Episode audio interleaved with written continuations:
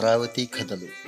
ఇవి తెలుగు వాళ్ళ గురించి తెలుగు దేవుడు తెలుగు నది గురించి తెలుగులో రాసిన కథలే అయినా అన్ని దేశాలకు అన్ని జాతులకి అన్ని కాలాల్లోనూ అందంగా అమరిపోతాయి. ఈ దశాబ్దానికే కాదు ఈ శతాబ్దానికే ఉత్తమ శ్రేణి ఆధునిక కథావాహినిగా చెప్పదగిన ఈ కథలు నిజంగా ఎప్పటికీ గొప్పవే. తెలుగులో మల్లాది రామకృష్ణ శాస్త్రి శ్రీపాద సుబ్రహ్మణ్య శాస్త్రి విశ్వనాథ సత్యనారాయణ వంటి మహనీయుల రచనల సరసన పెద్ద పీట వేసి గౌరవించదగినవి ఈ అమరావతి కథలు. తెలుగు జీవన విశ్వరూపానికి మూడు పుటల్లో మూడు వాక్యాల్లో మూడు మాటల్లో ఈ కథలు అద్దం పట్టి చూపాయి. ఇవన్నీ కేవలం కథలే కావు.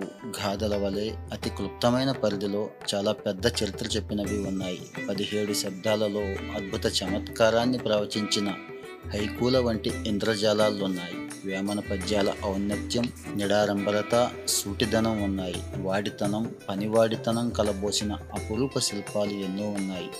కొన్ని కథల మీద చెక్కిన శిల్పాలు కొన్ని చక్కని పాత్రలు కొన్ని చిన్నారి ఊహలు కొన్ని చిన్న చిన్న వాక్యాలు కొన్ని కార్తీక దీపాలు కొన్ని మడి దీపాలు.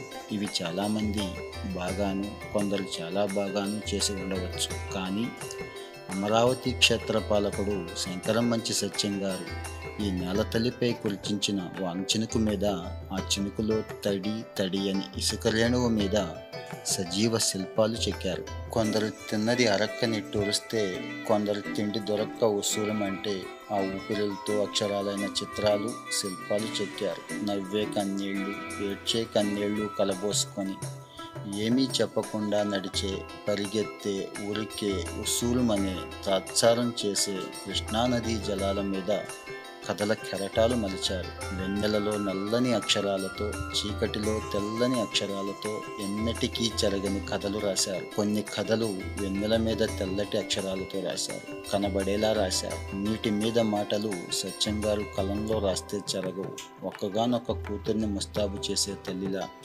కృష్ణమ్మ వేణితో రోజుకో జడ గంటకో జడ అల్లుకొని మురిసిపోయారు. వేల రకాల పూలమాలలు కట్టి వినోదించారు. త్యాగరాయస్వామి కీర్తనలతో స్వరాలతో అక్షరాలతో స్వరాక్షరాలతో రాగభావాలతో కీర్తనలు అల్లి రామచంద్రుడిని అలంకరించుకున్నట్టే ఈయన అంత జాగ్రత్తగా ప్రేమతో అమరేశ్వరుణ్ణి ఆయన్ని సేవించుకునే తెలుగువాడిని అర్చించారు. కొన్ని చోట్ల ఒక్క మాటతో ఒక్క అక్షరంతో ఓ కథకు ప్రాణప్రతిష్ఠ చేశారు. అమరావతి కథలు ప్రేమతో భక్తితో ఆవేశంతో సత్యంగారి హృదయంలోంచి ఉప్పొంగాయి. జలపాతంలా ఉరికాయి బాలకృష్ణవేణిలా పరుగెత్తాయి. స్వామి కోవెల దగ్గర కృష్ణలా భయభక్తులతో తల వంచుకొని నడిచాయి. ఇందులో దొంగలు దొరలు భక్తులు నాస్తికులు దేవుళ్ళు దెయ్యాలు దాతలు లోభులు ఆచారాలు చేదస్తాలు హిందూ బౌద్ధ ముస్లిం క్రైస్తవ మతాల వంటి పెద్ద విషయాల నుంచి ఓ చిన్న కార్తీక దింపం వాణి చినుకులు దుమ్ములో రేణువు కూడా వస్తువులే. తినడం పడుకోవడం గుడికెళ్ళి రావడం తప్ప వేరే గొడవ లేని లేదన్న చింత లేని అనామకుడు కొండంత పత్రిలో పేరు లేని గరిక పరక లాంటి పిచ్చయ్య గారి దాకా అన్ని కథా వస్తువులే పిడికడి మట్టిలో భయోత్పాతాన్ని చూపెట్టగలనన్న ఎలియట్ వాక్యానికి అక్షర చిత్రాలు ప్రశ్నించారు. పండగలు పబ్బాలు వానలు వరదలు వెన్నెలలు ఎండలు వ్యవస్థలు వృత్తులు ఇందులో చూపించారు.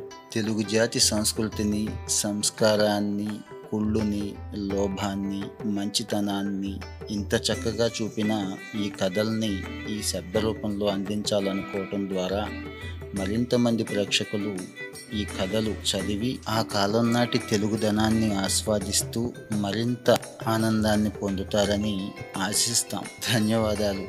మీ చిన్నారావు.